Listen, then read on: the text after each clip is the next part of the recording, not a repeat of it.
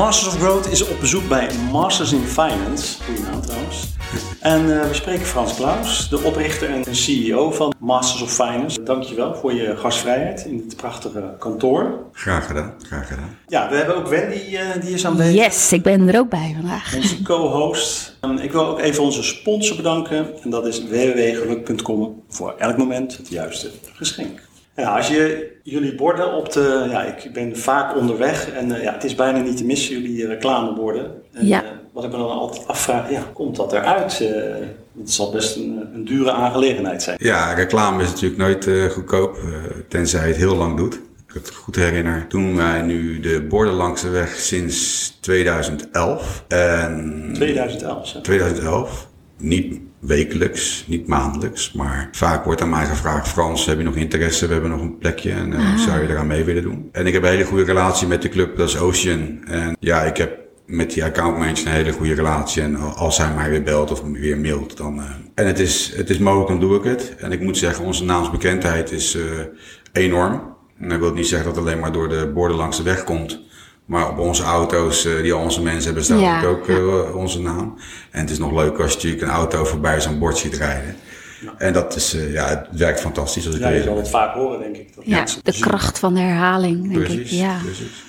Wendy, hoe is het eigenlijk met jouw financiën gesteld? Ja, zeg. Misschien om te vragen.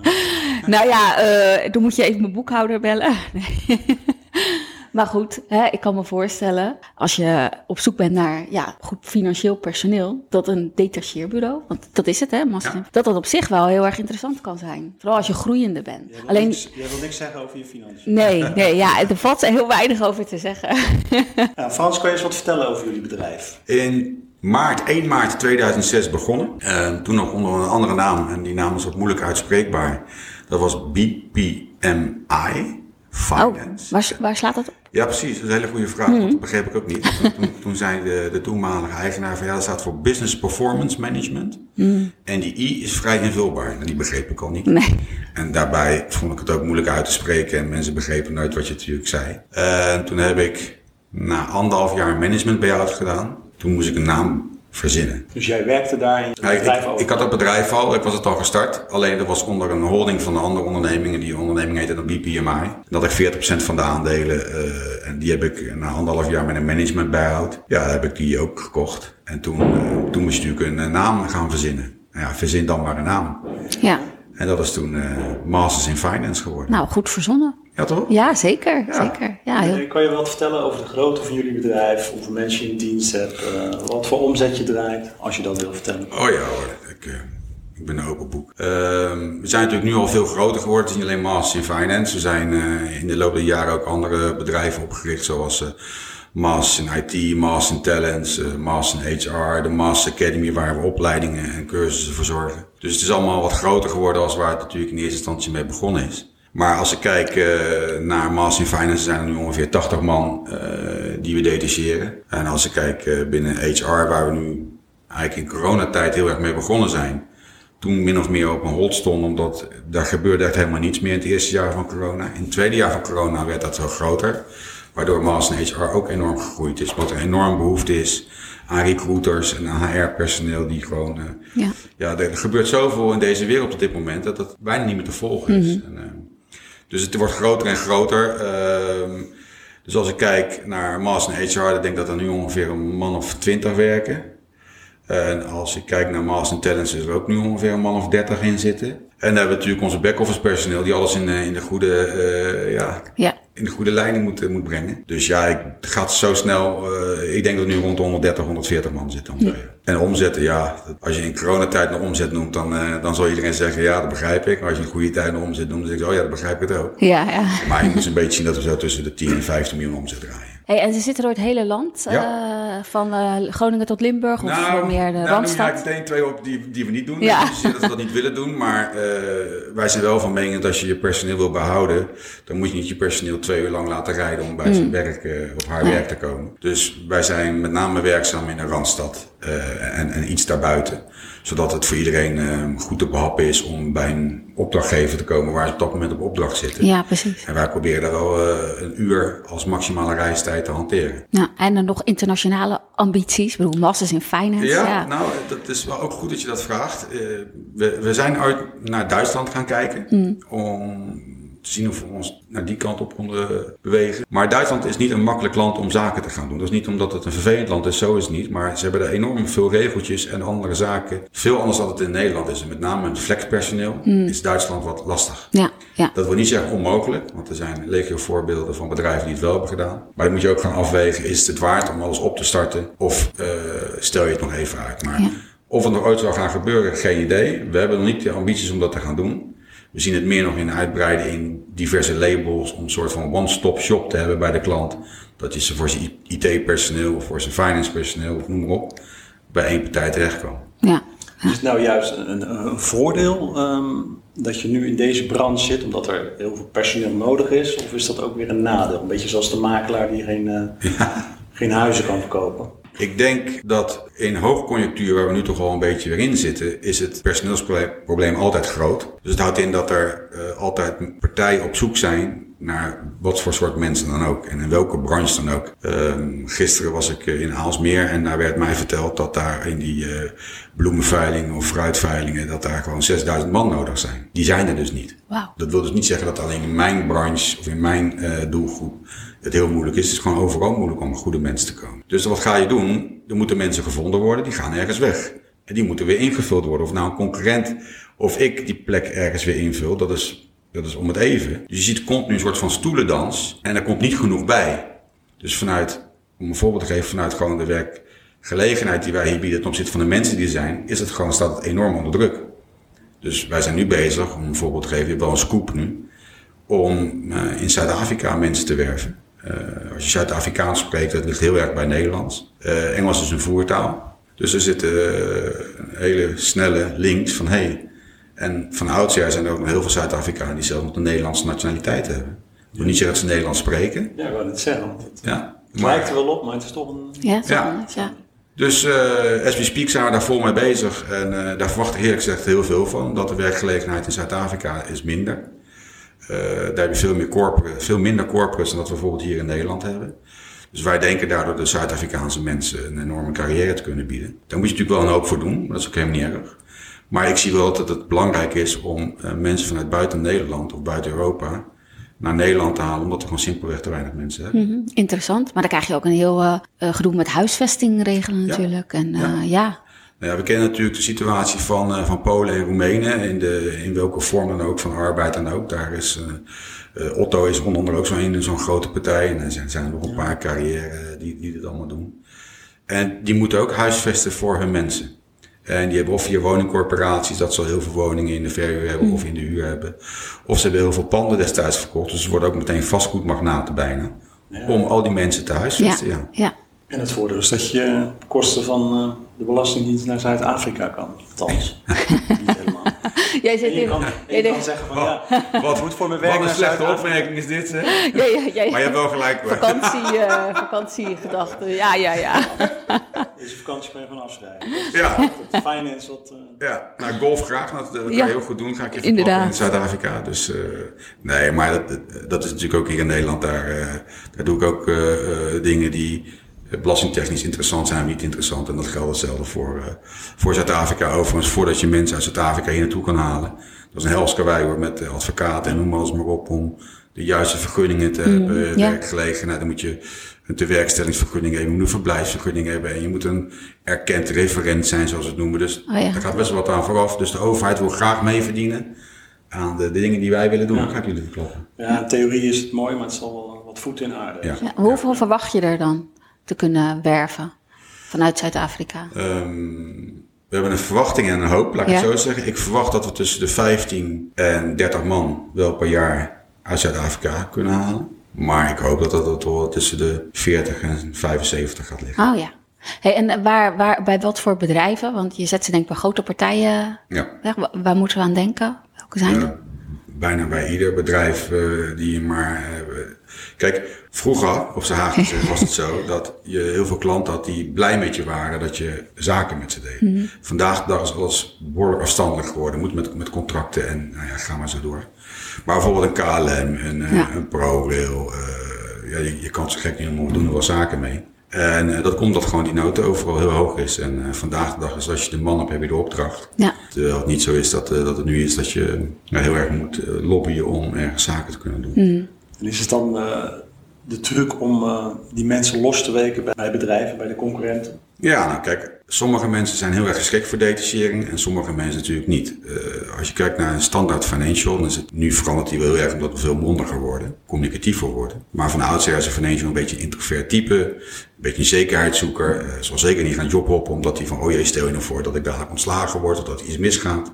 Maar als je vandaag de dag kijkt, ja, dan, dan worden we mondiger. Men weet meer van wat ze waard zijn. En is flexibeler en wil flexibeler zijn. Ja. Uh, wat zie je dus nu is dat de huidige financials en die huidige jeugd, die wil eigenlijk veel meer afwisseling. En als je natuurlijk ergens op administratie zit, of je nou controle bent, of een uh, crediteur, administrateur of financial manager, maakt mij niet zoveel uit. Dan doe je iedere dag hetzelfde.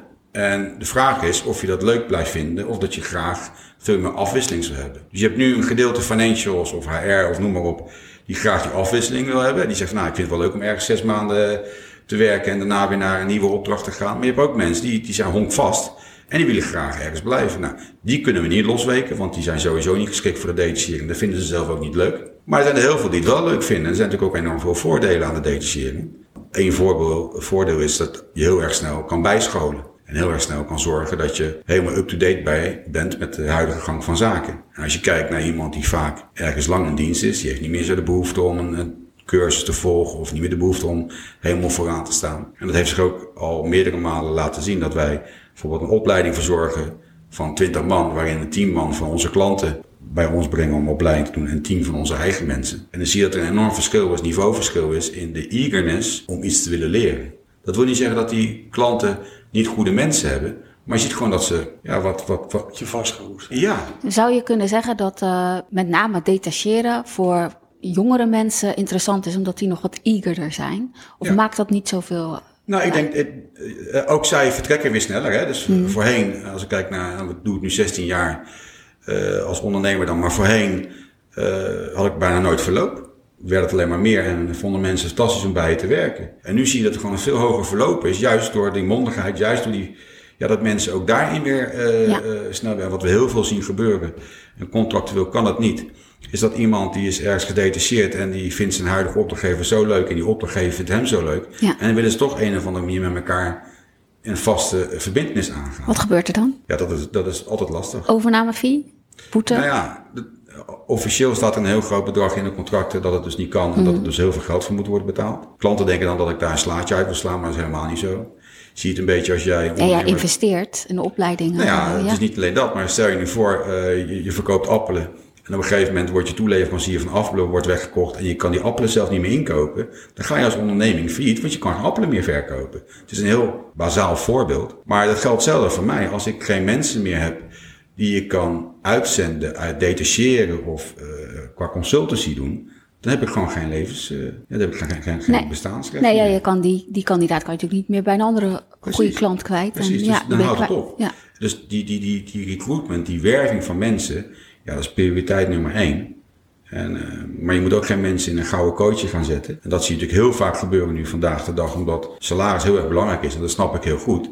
Die, die salarissen stijgen als een malle en bedrijven geven enorm veel geld. Maar je moet je afvragen in laagconjunctuur, als iemand niet de kwaliteiten heeft waarvan je van tevoren dacht, daar betaal ik voor, dan gaat dat irriteren. En dan krijg je ook een conflict. En die, diegene die daar uh, nu in dienst is, die, die kan niet meer weg, want niemand wil meer dat bedrag betalen in een slechte tijd. Nee, nee, nee in een goede tijd denk ik een stuk, ja, dan betalen we een fee hè, en, en laten we ze maar gewoon in dienst nemen. Het gaat toch goed, maar ja, dat kan zo omslaan natuurlijk. Maar dat is een percentage, want ook heel veel uh, mensen die willen gewoon zeker in de detachering blijven. Vinden het hartstikke leuk om die afwisseling te hebben. En sommigen zijn dan toch weer die in een oude uh, ja, soort met stuipschieten denken ze, nee, als ik daar in vaste dienst kan zitten, dan ben ik... Ja, ja. Terwijl ze bij mij allemaal in vaste dienst zitten, allemaal ja. vast contract. Dus. Want je bent natuurlijk met detacheren neem je een behoorlijk risico ook, uh, want je neemt ze zelf in dienst. Hoe heb je dat toen je net begon, jaren geleden gedaan? Want dan Ja. is het natuurlijk anders dan vandaag de dag, kan ik me Stress, voorstellen. eh, lijkt me.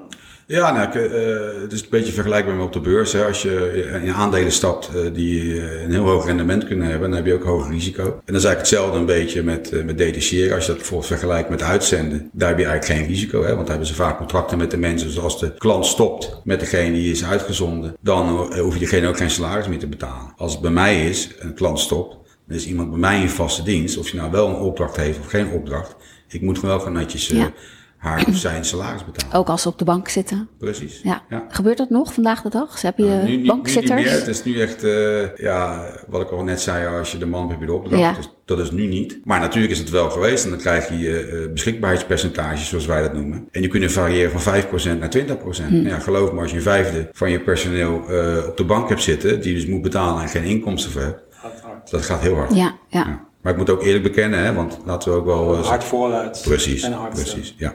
ja. achteruit. En hoe weet je nou ehm, of je de geschikte kandidaat hebt? Heb je daar tips voor? Want eh, dat is volgens mij nog eh het Nou, ik denk dat iemand communicatief redelijk sterk moet zijn. Iemand moet eh, goed met interviews om kunnen gaan, zoals wij het noemen intakes. Hè. Eh, als je wat angstig bent, dan noem je dat sollicitatiegesprekken. En een sollicitatiegesprek geven vaak nervositeit of spanning op. Als je dat heel erg hebt, dan moet je zeker niet in de detachering gaan. Maar als je het prettig vindt om met iemand gewoon een gezellig gesprek te hebben waar je het kan over hebben, wat je al met het verleden hebt gedaan. Dan is het juist heel erg leuk, want dat soort intakes, die heb je dan bij de opdrachtgevers. En dan zijn het geen sollicitatiegesprekken, maar zijn het gewoon van nou, eh, ik ben Piet en eh, ik ga het voor jou even regelen, want eh, dit komt helemaal goed. En dat is anders als je ergens denkt van, ook hoop dat ik die baan krijg, want dat lijkt me zo fantastisch. Nou, ik bedoel ook de mensen die, eh, die je wegzet, zeg maar. Ja. Die financiële mensen. Hoe weet je nou? Is dat puur naar papieren kijken in de financiën? Nou, het is natuurlijk, eh, de, de, we- we checken sowieso de, de diploma's. Om, eh, je, je probeert alles zo goed mogelijk te doen, want uiteindelijk willen die klanten willen kwaliteit. En wij heten niet voor niks masters in. Hè, dus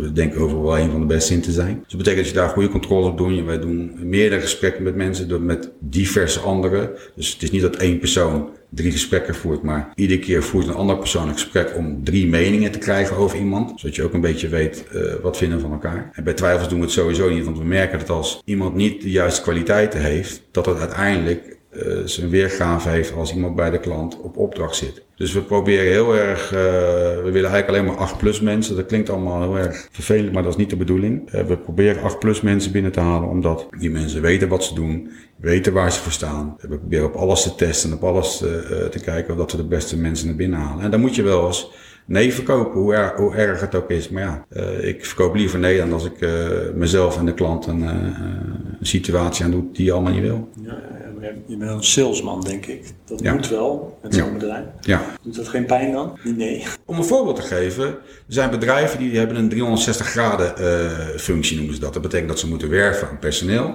en ze moeten werven aan klanten. Dus ze hebben de commerciële taak en ze hebben de HR-taak. Zo moet je het een beetje zien. Wij hebben dat gesplitst. Wij hebben dus field managers en we hebben account managers. Die field managers zorgen voor het wel en de wee van onze mensen die bij de klanten eh, op opdracht zijn. En de account managers zijn degene die de opdrachten binnenhalen. Het moet namelijk niet zo zijn dat je als persoon zelf in een spagaat zit. Van moet ik nou aan die commerciële kant gaan denken of moet ik aan die personeelskant gaan denken? En dat heb ik met opzet zo gedaan, omdat ik denk dat dat de, eh, laat die twee eh, field managers en die account managers met elkaar ruzie maken of het wel of niet kan. Maar hou die, pers- hou dat, die persoon buiten schot, dat die zelf niet een, een rotgevoel heeft over, ja, maar ik wil je helemaal niet aan de slag. En dat heb je natuurlijk wel als je in zo'n 360 graden eh, functie Ja. verkeert. Ja, Ja, maar dan vraag ik me toch af, dan heeft de sales steeds ruzie met... eh, Nou ja, ruzie moet niet zijn, maar ze, mogen, elke organisatie. ja, maar ze mogen wel woorden hebben. Het is helemaal niet erg. En, en als bloed, zweet en tranen en eh, vervolgens eh, Ja. wordt die afgevuurd. Ja, maar als je, als je nu ziet, er zijn nu zeg maar eh, voor één persoon vier opdrachten. Nou, dan kan je bijna cherrypicking gaan doen. En die accountmanager onderling ook, want bijvoorbeeld iemand woont in Utrecht, die kan in Amsterdam of in Rotterdam aan de slag. Noem maar even wat op. Dat zijn drie verschillende regio's. Utrecht, Amsterdam, Rotterdam voor ons. Ook voor accountmanager. Dus je accountmanager weet van nou, het is binnen dat uur rijden. Dus ik kan hem ook wegzetten. Dus die accountmanager krijgt nu ook onderling strijd. Van ja, want die willen natuurlijk ook. Ja, eh, ja. die, elke accountmanager eh, zit bijna op een bonificatie. Dus die zitten elkaar half rond hoofd om ervoor te zorgen hoe of wat. Dat is ook een interne strijd, maar dat maakt het ook weer leuk. Ja. Dus ja, zeker, zeker lekker dynamisch. ja. En heb jij tips voor onze luisteraars hoe ze hun financiën op orde kunnen krijgen? Oeh, oeh, oeh. Nu, nu, vraag, jij je- nu meer- nu vraag je aan een commerciële fan Ja. die ooit ook finance studies heeft gedaan om daar een, eh, een uitspraak over te doen. Nou, ik denk niet dat ik tips heb over hoe je het financieel moet doen. Ik denk wel dat je moet kijken wat is nou belangrijk in een organisatie. Of ik nou, de ene zegt als ik het financieel heel goed voor elkaar heb, dus mijn finance heel erg goed heb. Laat ik het hebben over de administratieve organisatie of ik zorg ervoor dat alles goed eh, in protocollen of in processen opgericht is, dan, dan zal het wel goed gaan. En een, eh, eh, een bijna nu vriend van mij, dan wel iemand die me ook geholpen heeft, dat is Jacob Mildorp. is ooit een van de grootste commerciële mensen geweest binnen KPN. En die zei ook, ja, ik heb ook meegemaakt dat ik iemand had, die had alles heel mooi opgeleid. Alle processen zaten in, eh, helemaal perfect in elkaar, maar er werd niet verkocht. Dus je hebt altijd de balans tussen verkoop en finance. En daar zit natuurlijk HR tussen, en IT tussen, snap ik allemaal. Maar ik denk wel dat als je in ieder geval je finance redelijk tot goed voor elkaar hebt, dat als je dan daadwerkelijk wel business gaat doen en je kan alles goed vastleggen, of het nou bepaalde informatie hebt, business informatie of noem alles maar op, dat je als ondernemer of welk bedrijf dan ook gewoon heel goed de vinger aan de pols hebt wat er met je organisatie gebeurt. En hoe sneller je kunt ingrijpen, des te belangrijker is dat je daardoor niet die grote klappen krijgt waar je van achteraf zegt, ja, ik heb het helemaal niet geweten, ik heb het helemaal niet gezien. Dat je bijvoorbeeld alles naar je boekhouder brengt en eh, nou, je hoort het vanzelf wel. Dat is niet handig. misschien. Ja, nou ja, kijk, je hebt, je hebt heel veel bedrijven die, die, die kijken zelf niet naar een boekhouder, die kijken alleen maar naar een bankrekening. En die, die vergeten dat ze nog een inkoopfactuur in een la hebben liggen van 100.000 euro. Dan denk ik, ja, ik dacht dat ik eh, winst maak. Ja. En ik heb het werkelijk waar meegemaakt. Ik zal niet met naam en toenaam treden. Er was een, eh, een partij en die, eh, die dacht eh, 300.000 euro winst te maken. Want eh, hij zei, ja, het gaat hartstikke goed en maakt 300.000 euro. En mijn mensen waren daar bezig met de boekhouding, die waren aan het kijken. Toen bleek dat hij voor 700.000 euro aan transportfacturen nog niet had ingeboekt. Oh, dus dat maakte geen echt, 300.000 euro winst, maar 400.000 euro verlies. Dus zeg maar maar wat belangrijk is. Ja, vragen. Even naar je academy.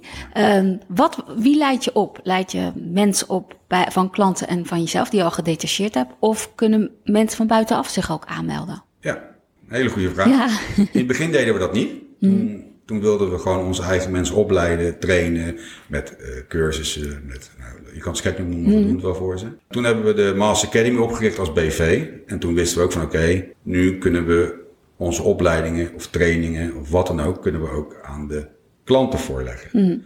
Dat zijn we gaan doen en nu zijn we ook bezig om, wie dan ook, hoef je eens een klant voor te zijn, maar je kan van buitenaf kan zeggen, ik wil een training of een opleiding bij de Master Academy volgen. Want we hebben nu een geaccrediteerde business control opleiding. Je hebt bijvoorbeeld de HOVAM, dat staat bij de QC, Qualified Controller eh, titel. Samenwerking. Nu hebben we hem zelf opge, eh, maar dan puur voor business control. Dus HOVAM is zowel financial control als business control. En wij zijn nu de opleiding gestart, die dus geaccrediteerd is, volledig met vergunningen en alles, en ook met diploma's, zodat je qualified business controller wordt. En eh, dat business control is een van de hottest items op dit moment. Eh, als je business control doet, dan, eh, dan ben je heel belangrijk. Tegenwoordig is business control super hot. Maar business control wordt nog heel vaak met financial control of allerlei andere soort controls, functies door Oké, ja, elkaar even- gegooid. Ja. Even voor je luisteraars en voor mij ook. Wat is het verschil precies? Nou, business control is bijvoorbeeld een controle die veel meer bezig is met, ja, het zegt al een beetje met de business, maar die een beetje vooruitkijkt. Voor hoe kan ik nou de data die ik heb, die uit de financiële data die uit de organisatie komt, hoe kan ik dat heel goed bekijken en mijn management dermate informeren van waar de trend naartoe gaat. Wat is niet alleen financieel dat stukje finance controle interessant in, maar je hebt sommige business controllers die alleen maar bezig zijn met de, met, met, met, met de business. En die, die zijn eigenlijk helemaal niet meer met zozeer met keiharde cijfers bezig, maar meer aan het kijken van hoe moet ik nou mijn management of mijn directeur eh, de juiste informatie verschaffen, zodat hij op de hoogte is van wat er nu in de markt gebeurt. En dat kan heel erg de commerciële markt zijn, maar dat kan ook heel erg zijn van wat gebeurt er in de wereld. Hoe kan ik daar nou rekening mee houden? Wat, voor, wat zou dat voor impact geven? Eigenlijk een forecaster. Ja, Ja. ja onder andere. Ja, het is eh, heel veel met dashboarding en noem maar op. Ja, ja, maar kan je dus die opleiding van buitenaf bij jullie gaan volgen? Ja. En Ja. wat, wat voor soort mensen gaan dat doen? Denk je? Hoe- Als je hem Nou, ze commercieel... moeten wel eh, een HBO-opleiding al hebben gedaan. Eh, liefst natuurlijk de economiekant op. Eh, want anders dan ga je het sowieso niet trekken. Maar het is een post-HBO-opleiding. Dus Hm. eh, het, zit, het zit tussen de master en als je een universitaire opleiding doet en je HBO-opleiding, dan. eh, het is heel erg gericht specifiek op, op de huidige ja, gang van zaken. Ja, ja. Maar wordt het, bied je het al aan als eh, commercieel ja, we, doen we hebben nu een klas van 20 waarin nu alleen met onze eigen mensen die Ja. opleiding volgen. eh, En waar, waar is de klas? Is het in dit pand? ja, in dit of- pand, oh, ja. Ja, Ja. We hebben een hele opleiding. eh, Mooi pand, beneden, hè? ja. Om als eh, student Ja. les te kunnen krijgen. Ja, en Einstein zit je dan aan te kijken, dus nou, dat is Oh, altijd ja. goed, toch? Ja, ja. Een man er verstand van. Maar wat ik me nou afvraag, uh, je hebt verschillende businessmodellen en als ondernemer wil je natuurlijk zo breed mogelijk, althans je wil zoveel mogelijk uh, succes behalen. Waar is de grens, zeg maar, van ja, we kunnen dit doen, we kunnen dat doen, we hebben een opleiding, we hebben detachering, ja. we doen HR, we doen finance. Ja. Dat hebben jullie gedaan, maar volgens mij... Nou, waar, waar zit die grens dat je zegt als ondernemer, nu moeten we even pas op de plaats maken? Even terug op het IT, dat klopt. Dat, hebben we uh, min of meer in de koelkast gezet. We waren gespecialiseerd omdat IT is zo ongelooflijk ruim en breed. En dat, daar kan je niet, nou dat is niet te bevatten zoveel dat daarin is. Dus wij dachten we moeten ons specialiseren in big data, op cloud, op uh, BI, business intelligence en security. Nou, eigenlijk deden we uh, alleen maar BI, business intelligence. Dat deden we BI'ers, data sharing. BI'ers zijn zeg maar weer de mensen die dashboarden bouwen, bijvoorbeeld voor de business controller. Uh, BI wordt steeds belangrijker, omdat die informatie, dus je complete data kunnen ontsluiten in je organisatie en dat ook weer in een tool laten zien aan bijvoorbeeld die business controller, maar een voorbeeld te geven, of aan je management. Dus BI is enorm hot vandaag de dag. Alleen BI'ers die, die zeggen van ja, ik, heb, ik doe dit al drie jaar en ik wil bij je komen werken. Maar uh, wat heb je voor opdracht dan? Ja, we hebben geen opdracht op, maar dat komt wel. Ja, maar dan kom ik niet bij je werken. Dus dat was heel moeilijk. Dus ga je BI'ers opleiden. Mensen die universitaire studie hebben gehad. Bijvoorbeeld scheikunde of wiskunde of uh, noem wat hebben gestudeerd. Die kunnen heel goed BI doen. En dat is ook heel goed gegaan met een klasje van vijf. Uh, die waren in één keer allemaal bij mijn klant in dienst. Want daar hadden we nog geen contracten voor in de manier zoals we het in de finance hebben. Toen hebben we nog een kla uh, klasje gestart. Dat ging wat moeilijk, omdat er gingen bedrijven zeggen, ja, maar hij is wel een BI'er, maar hij, hij, snapt het nog niet. Hm. Dus dat, dat, was, dat was lastig. Dus toen hebben we gezegd, weet je wat, dat IT zit nu niet iemand dedicated op. Laat het gewoon rustig even in de ijskast zetten en dat komt vanzelf weer als we daar echt wat mee willen doen. Maar om je vraag uh, verder te beantwoorden, ja, wanneer is het genoeg of wanneer denk je van, uh, het is wel welletjes geweest. De keuze die we wilden maken is om, kunnen we een klant optimaal servicen in alle lijnen in zijn, in zijn back-office of in zijn organisatie. Zodat je als bedrijf weet, ik heb een partij die levert mij bij wijze van spreken al mijn mensen uh, die ik nodig heb in mijn organisatie. Wij dachten van nou, als we dat nou op die manier kunnen doen, dus die synergie tussen al die bedrijven kunnen hebben, dan ben je niet afhankelijk van, van één ding. Dus niet alleen van finance, niet alleen van HR of whatever zodat je ook een beetje risicospreiding uiteindelijk doet. En uh, ja, daar hebben wij voor gekozen, gekozen. Of dat de allerjuiste keuze is, dat weet ik niet. Er zijn genoeg partijen die ook meerdere uh, takken van sport detacheren. Maar uh, ja, dit is voor ons toen. Ja. En heb je dan veel ideeën dat je tegen je management zegt van nou, dit lijkt me interessant of dit. En dat je dan getemperd wordt? Ja, nou zoals Mars Intelligence begon om heel eerlijk te zijn. Um, wij deden, moet ik het goed zeggen hoor wij deden finance en IT. Toen had ik een hele goede uh, verkoper en die was heel succesvol. Daar was ik heel erg blij mee. En die, uh, die kwam naar mij toe. Hij zei, Frans, en zeg, ik, uh, ik vind het heel vervelend om te zeggen, maar ik ga opzeggen. Want ik wil voor mezelf gaan beginnen. Ik zei, oh, oké. Hij zei, ja, want ik wil graag met jonge mensen en jonge schoolverlaters aan de start. Ik zeg, nou goed, joh, geef me eventjes en dan, dan kom ik erop terug. Niet dat ik iets heb te zeggen heb in iemand of die ontslag neemt, ja of nee. Maar in ieder geval heb ik tegen mijn management zeggen, joh, dit en dit is het verhaal. Iemand wil bij ons werken, een zeer succesvolle accountmanager. We kunnen twee dingen doen. We kunnen hem laten gaan. Of we kunnen misschien een nieuw bedrijf opstarten. Waarin hij mede-eigenaar wordt. En dat kan doen wat hij nu wil gaan doen. Alleen dan blijft hij bij ons in de groep. Nou, het huidige management destijds was er heel erg uh, sceptisch over. En toen heb ik gezegd, was vrijdag. Ik zeg, slaat er maar het weekend over. Gaan we maandag even praten. Ik zeg, maar denk goed na wat jullie zeggen. En toen kwamen ze maandag terug, hebben we weer gesproken. Zeiden, ja, het is misschien wel een heel goed idee om een bedrijf op te starten, want anders gooi je een heel groot gedeelte weg. Dus toen hebben we uh, Master Talents opgestart met de desbetreffende persoon. En die heeft toen een enorm succes gemaakt van Master Talents. En het is eigenlijk helemaal niet slecht om een soort ja, pool te hebben van mensen die na twee jaar, drie jaar werkervaring door kunnen groeien naar bijvoorbeeld een Master in Finance, naar bijvoorbeeld een Master in HR. Want zowel de HR uh, als de uh, finance mensen die beginnen als een schoolverlaat zijn binnen in Talents. En dan na twee tot drie jaar, ligt nagelang hoe snel ze het een en ander oppakken, kunnen ze bij een grote zus, kunnen ze in dienst treden. Ja, het is ook een soort met stappenplan. Ja, ja je houdt ze langer. De, dus ja. uiteindelijk was het een hele goede, een hele goede deal om te doen. Door te delen, Ja, zo is het eigenlijk ook. Hè? menigvuldigen, hè, zoals dat Ja, dat werkt echt zo. Je moet, je moet dingen durven doen, dat sowieso. Maar als je niet ziet dat elke investering die je doet of mogelijkheid die je aangrijpt ook gewoon niet alleen geld op kan leveren, maar ook efficiëntie of noem alles maar op. Ja, dat is wel waar je, waar je continu aan moet kijken. Ja. Hey, en eh, sales is volgens mij heel belangrijk. We hebben Ja. Mhm. het al over gehad in de recruitment. Hoe, hoe pakken jullie dat aan? Is, daar, jullie daar speciale technieken voor? Of, eh, Nou, ik denk hoe wij het hier doen is wel dat we met goede afspraken werken, met goede targets werken, met goede ondersteuning werken naar sales. Want of je nou goede software systemen hebt of goede eh, database hebt, whatever.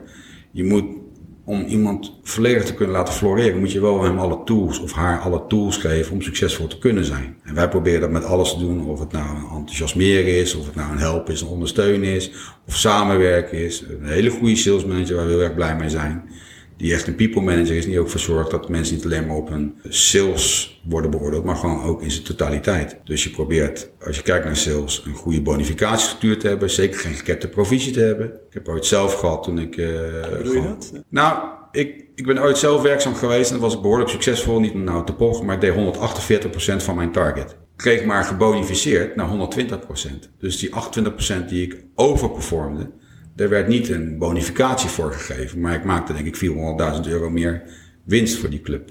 Ik vond het vreemd dat mijn werkgever destijds daar eigenlijk niets mee deed. En ik heb altijd gezegd, je moet nooit een gekepte provisie hebben. Als mensen geld voor jou verdienen, dan komt het eh, delen en vermenigvuldigen weer. Ik vind het prima dat zij met heel veel geld naar huis gaan. Ja. Want als zij met heel veel geld naar huis gaan, dan zullen ze ook wel geld verdienen voor de organisatie. dan ga jij met nog meer geld naar huis. Ja. Ja. Ja, niet alleen ik, maar eh, eh, dat is wel het hele verhaal. En of het nou eh, in de zak van de ondernemer terechtkomt, of dat het nou gebruikt kan worden om nog groter, nog beter en nog succesvoller te zijn, dan praat je weer over een investering. Dus er wordt natuurlijk ook heel veel geherinvesteerd om die organisatie zo goed mogelijk te maken dat je maar kan bedenken. We hebben net AFAS gekocht, om maar een voorbeeld te geven, als nieuw ERP-systeem. Dat is niet goedkoop, maar het is wel goed. En dat doe je om die groei weer veel beter te faciliteren. Maar het moet wel eerst out of pocket. Vraag van onze sponsor. Wanneer is geluk een factor geweest in je carrière? Heb je daar een voorbeeld van? www.geluk.com. Ja. nou, eh, het is niet dat ik een heel lang antwoord wil geven, maar toen ik nog in loondienst was, heb ik ooit een burn-out gehad. Het frustreerde mij enorm dat de toenmalige eigenaar niet wilde investeren, niet wilde kijken naar de toekomst. Er was weinig mogelijk. Eh, ik zag die toekomst veel mooier en veel groter. En dat gaat door die frustratie en ook door je privéomstandigheden kan je een burn-out krijgen. En over het gelukverhaal, als je op een gegeven moment ondernemer bent, kun je ook gewoon een burn-out krijgen. Je kan je ook gewoon slecht voelen. Je kan je ook gewoon eenzaam voelen. Je kan ook gewoon bij jezelf denken, waarom gaat dit nou zo? Dat je s'nachts wakker ligt en noem alles maar op. Nou, kan je verklappen over jullie sponsor, dan heb je geen geluk. Als je kijkt wanneer je wel geluk hebt, dan heb je als mensen om je heen, eh, dat je daar reuring hoort, dat je mensen hoort praten, dat je mensen hoort genieten, dat je mensen hoort lachen. En dat je eigenlijk overal mee kan helpen aan hun geluk. Of het nou voor een feestje is, of het nou voor een borrel is. Of het nou is voor eh, dat iemand jarig is, waar je met z'n allen bij elkaar bent en stopt en eh, een gebakje gaat eten en een kopje koffie gaat doen. Nou, ik denk dat dat wel behoorlijk geluk is. En jullie hebben ook een awardwedstrijd. Wat, ja, Ja. wat is daar het voordeel van? Wat, wat, hoe Ja. werkt dat? Ja, ja, ja. ja. Dat, moet ik heel eerlijk zeggen, daar ben ik heel trots. Want ik vind het enorm leuk om te doen. En eh, als ik kijk naar als we een feest hebben of als we de uitreiking doen, dan zie ik aan de mensen ook dat ze het heel leuk vinden. Dit is ooit geboren, eh, ik denk, goed zeggen, ik denk een jaar of zes geleden. Toen hadden we een groot bedrijfsfeest en toen dachten we van hoe kunnen we nou in een soort van de Oscars, hè, de film, de, de Oscars daarin. Hoe kan je nou iets doen waarop je mensen op een andere manier ook nog een keer in het zonnetje zet of in de, in, in de spotlight zet. En toen hadden we dat feest, en dat was een heel groot feest, deden we black tie. Dat was de eerste keer dat we dat deden. En toen ik mezelf, oh god, ik ga mensen een black tie ver- verplichten, dan zullen ze kosten moeten maken. Dus toen heb ik, nou weet je wat we doen? Dan doen we ook alle huren van alle smokings en alle dames eh, gala ding, gaan we ook voor ze betalen, want anders zeggen ze daar, ja, dat Kom vind ik niet, zonde ja. van het geld. Ja, ja. Dus ook dat gedaan. Dus het werd echt een enorm feest. En omdat het dus in smoking was, dacht ik van nou ja, dat is misschien ook leuk om daar een leuke award voor te doen. Zoals de Oscars. En toen is eigenlijk de hele Masters Awards ontstaan. En we geven ook daadwerkelijk Oscar-beeldjes als... eh, Heb je laten maken? Ja. dus het is, eh, ja, het, het is gewoon echt zo leuk om te doen. En mensen zijn zo trots. En je ziet ook op LinkedIn of andere social media kanalen. Zie je ze helemaal blij staan met een award en met een, eh, waar ze voor genomineerd zijn. Leuk. En dan eh, op op ons jaarlijks grote feest, dan komt daadwerkelijk de uitreiking ervan. Ja, Maar ze zijn een, de finance wordt, eh, is genomineerd en dan wint één iemand. En Ja. alle HR bijvoorbeeld. Nou, het is nu bijvoorbeeld overkoepelend, want de, eh, de awards zijn vrij, vrij generiek. Eh, most senior one, eh, most billable hours, eh, de ambassador, en noem maar op. Er zijn, Ja, je wil geen verliezers hebben. maar- precies, precies. Ja. Dit klinkt, dit klinkt echt super, maar ik hoorde je net ook iets zeggen over eh, investeringen in eh, leuke activiteiten, Ja. teambuilding. Of ja, Ja. wat, wat doen jullie allemaal? Ja, eigenlijk alles. We Ja. hebben een, een heel loyaliteitsprogramma waarin we, eh, als iemand een, eh, een jaar in dienst is bijvoorbeeld, dan eh, gaat hij naar onze tailor en dan krijgt hij een maatpak eh, aangemeten. eh, ja, of iemand nou 25 is of 30 is of 50 is. Ik heb ooit mijn eerste maatpak kunnen kopen, ik denk acht jaar geleden. En nu kunnen we mensen een, een hele eh, belevenis eh, eh, bieden door een maatpak te hebben. En ik weet dat iedereen die dat na een jaar, als je bij ons een jaar in dienst eh, bent, dan krijg je dat. Dat niet alleen een beleving is, maar het is natuurlijk ook mega gaaf om een eh, pak te hebben voor, waarin je kan zeggen van nou dat zit als gegoten. Ja. Je moet niet aanvallen, je moet niet afvallen. Maar, of niet afvallen, niet aankomen. Maar ja, het is wel een hele beleving. Het is niet alleen maar een, eh, eh, een kledingstuk wat je aantrekt. Dus- Nee, nee. en dat is dus bij jaar 1 en dan, ja, dat gaat tot en met, eh, we hebben nu mensen al 15 jaar in dienst. Oh, wauw. Ja, op een gegeven moment weet je niet meer wat je moet doen, maar het gaat van, complete jaarsalaris eh, of maandsalaris als bonus, als dank. Dus ja, we, we geven niet alleen maar een, eh, een cupcake. Nee. Belonen werkt dus wel, want je hoort er wel eens Ja. eh, verschillende verhalen over. Ja. Nou, dat geldt hetzelfde met, met, met betalen van de mensen. We proberen heel erg te benchmarken. We proberen altijd boven in de markt te zitten qua wat we bieden, bieden aan onze mensen. Maar dat moet je ook ieder jaar weer bekijken. En wij hebben niet standaard CAO-zaken met standaard verhogingen. We kijken heel erg naar wat de inflatie is. We kijken heel erg naar van eh, hoe kunnen we ervoor zorgen dat we weer bovenin blijven iedere keer in de beloningen. Dus dat is ook ieder jaar weer eh afhankelijk. En Bij ons is een, eh, salarisverhoging van eh 8, 9, 10, 12 procent is niet eh, vreemd. Heb je nog een plek over? Ja hoor, wat kan je? Nou, niet veel met financiën. Nee, ja. Maurice is van de sales. Hè? Ja, Ja, sales, ja. Heel, goed. Ja. Daar is altijd behoefte aan. Frans, welke stappen wil je nog gaan maken met je bedrijf? Ja, we zijn nog met heel veel dingen bezig. Eh, ik heb nog heel veel ideeën, want het label Masters In is natuurlijk heel erg vrij en groot invulbaar. Dus Die naam nou- is wel echt perfect gekozen. Niet omdat mijn ogen van Masters groot zijn, maar er Ja. heel veel mee. Ja, dat, dat, dat heb ik al in het begin meteen gedacht. Toen ik eh, de, de naam Masters in Finance in ging schrijven bij de Kamer van Koophandel. Toen heb ik meteen drie andere namen ook ingeschreven. Dat was toen Masters in HR, Masters in IT en Masters in Legal. Ik denk nog steeds dat als je kijkt naar juristen of advocaten, dat daar ook eigenlijk behoefte is aan flexibel werken. Dat als je een, een grote corporate bent en je hebt een juridische afdeling, om maar een voorbeeld te geven. En je kan die juridische afdeling outsourcen. En doe je bijvoorbeeld bij twee klanten, dan kan je de juristen onderling laten roleren. Waardoor ze niet weer één ding aan het doen zijn. Waardoor je het dus voor hun ook weer interessanter maakt. En ik denk ook dat het voor een bedrijf interessant is. Dat als je kostenpost nu in personeel, in juridisch personeel, wat 100 is. En je kostenpost wordt dan geen 100 maar 80. En je krijgt veel gemotiveerder personeel. Dat is best wel iets om over na te denken.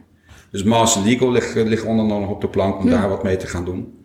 En eh, ja, je kan zo gek bedenken of, eh, of we kunnen natuurlijk wel eh, gaan doen. Alleen, zoals bijvoorbeeld met Master in IT, dat het zo ruim is, is het moeilijk om bij wijze van spreken te zeggen, wij hebben 100 man in dienst die alleen maar of softwareprogrammeur zijn, of eh, IT-architect zijn, of eh, netwerkspecialist zijn, of cloud-specialist. Dat is zo ruim, dat het natuurlijk heel moeilijk is om je bepaald specialisme in die IT te doen. En ik vind dat als je dat niet doet, dan wordt het zo warrig en zo moeilijk. Dus Ja. ja, IT wil ik ook nog wel wat mee doen, maar dan moet het wel heel gericht zijn en specifiek zijn. En ja, eh, wat er op me afkomt, eh, waar, eh, waar wat eh, in te doen is, zal ik zeker gaan doen. Ja, en sta je ook open voor samenwerkingen met andere be- bedrijven? Of Ja, wat grappig. ik, heb, ik heb het recent nog aan een, aan een concurrent voorgesteld. Om eens eh, te kijken van hoe, hoe maak je nou een grotere vuist. Of, een- je ziet dat er heel veel wordt overgenomen hier en daar, links en rechts. Maar het allerbelangrijkste is omdat je 1 en 1 is 3 is. En op het moment dat 1 en 1 niet 3 is, moet je het niet doen. Of je nou een overname gaat doen of als je zelf wil overnemen. Als je niet ziet dat echt daadwerkelijk dat het een, een multiplier gaat worden wat je nu doet, ja, zou ik er nooit aan beginnen, je hebt alleen maar dubbele, dubbele posities, dubbele HR-manager, Ja. dubbele IT. eh, Je moet allemaal inschuiven natuurlijk, ja. ja. Dus, En heb jij nog een, eh, laatste tip voor onze ondernemende luisteraar? Wat jou als ondernemer misschien heel erg geholpen? Ja, nou, ik, ik heb een aantal mensen in dienst die bedrijfskunde hebben gestudeerd. En die, die, die, die, die, die vinden dan dat ze natuurlijk heel veel weten van ondernemen of van, van het bedrijf. Maar wat ik toch vaak zie, dat men heel erg huiverig en bang is om bepaalde stappen te zetten. En die dan gaan denken van, ja, maar dat moeten we doen, want dat kost geld. Of dat moeten we uitstellen. Ik denk, als je met een, project, een bepaald project wil beginnen, waarvan je van overtuigd bent dat het uiteindelijk meer waard is in je onderneming. Waarom zou je een week langer wachten dan dat het meteen nu te doen? Daar bedoel ik mee te zeggen, hoe langer je wacht, hoe later je de re- de return van hebt.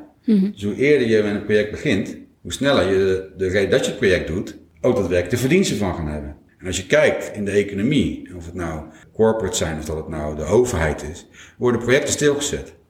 Ga maar eens na. Moet eens kijken hoe in het verleden, als het minder ging, gingen ze projecten stilzetten. Ja, ja, al dat werk voor niks geweest. Niet alleen dat het voor niks is, maar je moet je bij jezelf afvragen, waarom wilde ik het nou gaan doen? Waarom ga ik dat project doen? Waarom ga ik iets doen om mijn organisatie te verbeteren, om mijn organisatie succesvoller te maken, om meer geld te verdienen, om mijn mensen belangrijker te maken, of mijn mensen meer eh, tevreden. Je doet het iets omdat je uiteindelijk een resultaat eraan wil zien. Dus als ik ergens een resultaat van wil zien, wat mijn organisatie verbetert, op welk vlak dan ook, waar wacht ik ermee? Dus jij zegt gewoon, Go. ondernemers doen. Ja, go Doen, ja, s- ja, stel niet uit. En ik weet dat sommige dingen geld kosten. Daar ben ik me heel erg van bewust. Maar je moet altijd zo zien dat als iets geld kost en je bent ervan overtuigd dat hetgene wat je gaat doen je weer geld oplevert. Neem voor mij het AFAS-systeem of een nieuwe ATS-systeem. Dat is een systeem om zeg maar, al je sollicitanten beter te kunnen monitoren. Dat doe ik omdat ik weet dat het achteraf zich geld terug gaat verdienen. Of het nou een efficiënter werk is of minder dingen dubbele, dubbel eh, noteren en noem alles maar op. Dat zorgt uiteindelijk voor een winst, omdat mensen daardoor meer kunnen doen dan dat ze daarvoor deden. Dus dan zijn ze meer effectief, meer productief en noem Ja. alles maar op. Ja. Je kijkt wel naar de risico's. Altijd. Hartelijk dank voor jouw eh, inspirerende... ja, hartstikke leuk. Mooi. Dank leuk. je. Ik vond het ook erg leuk om te doen.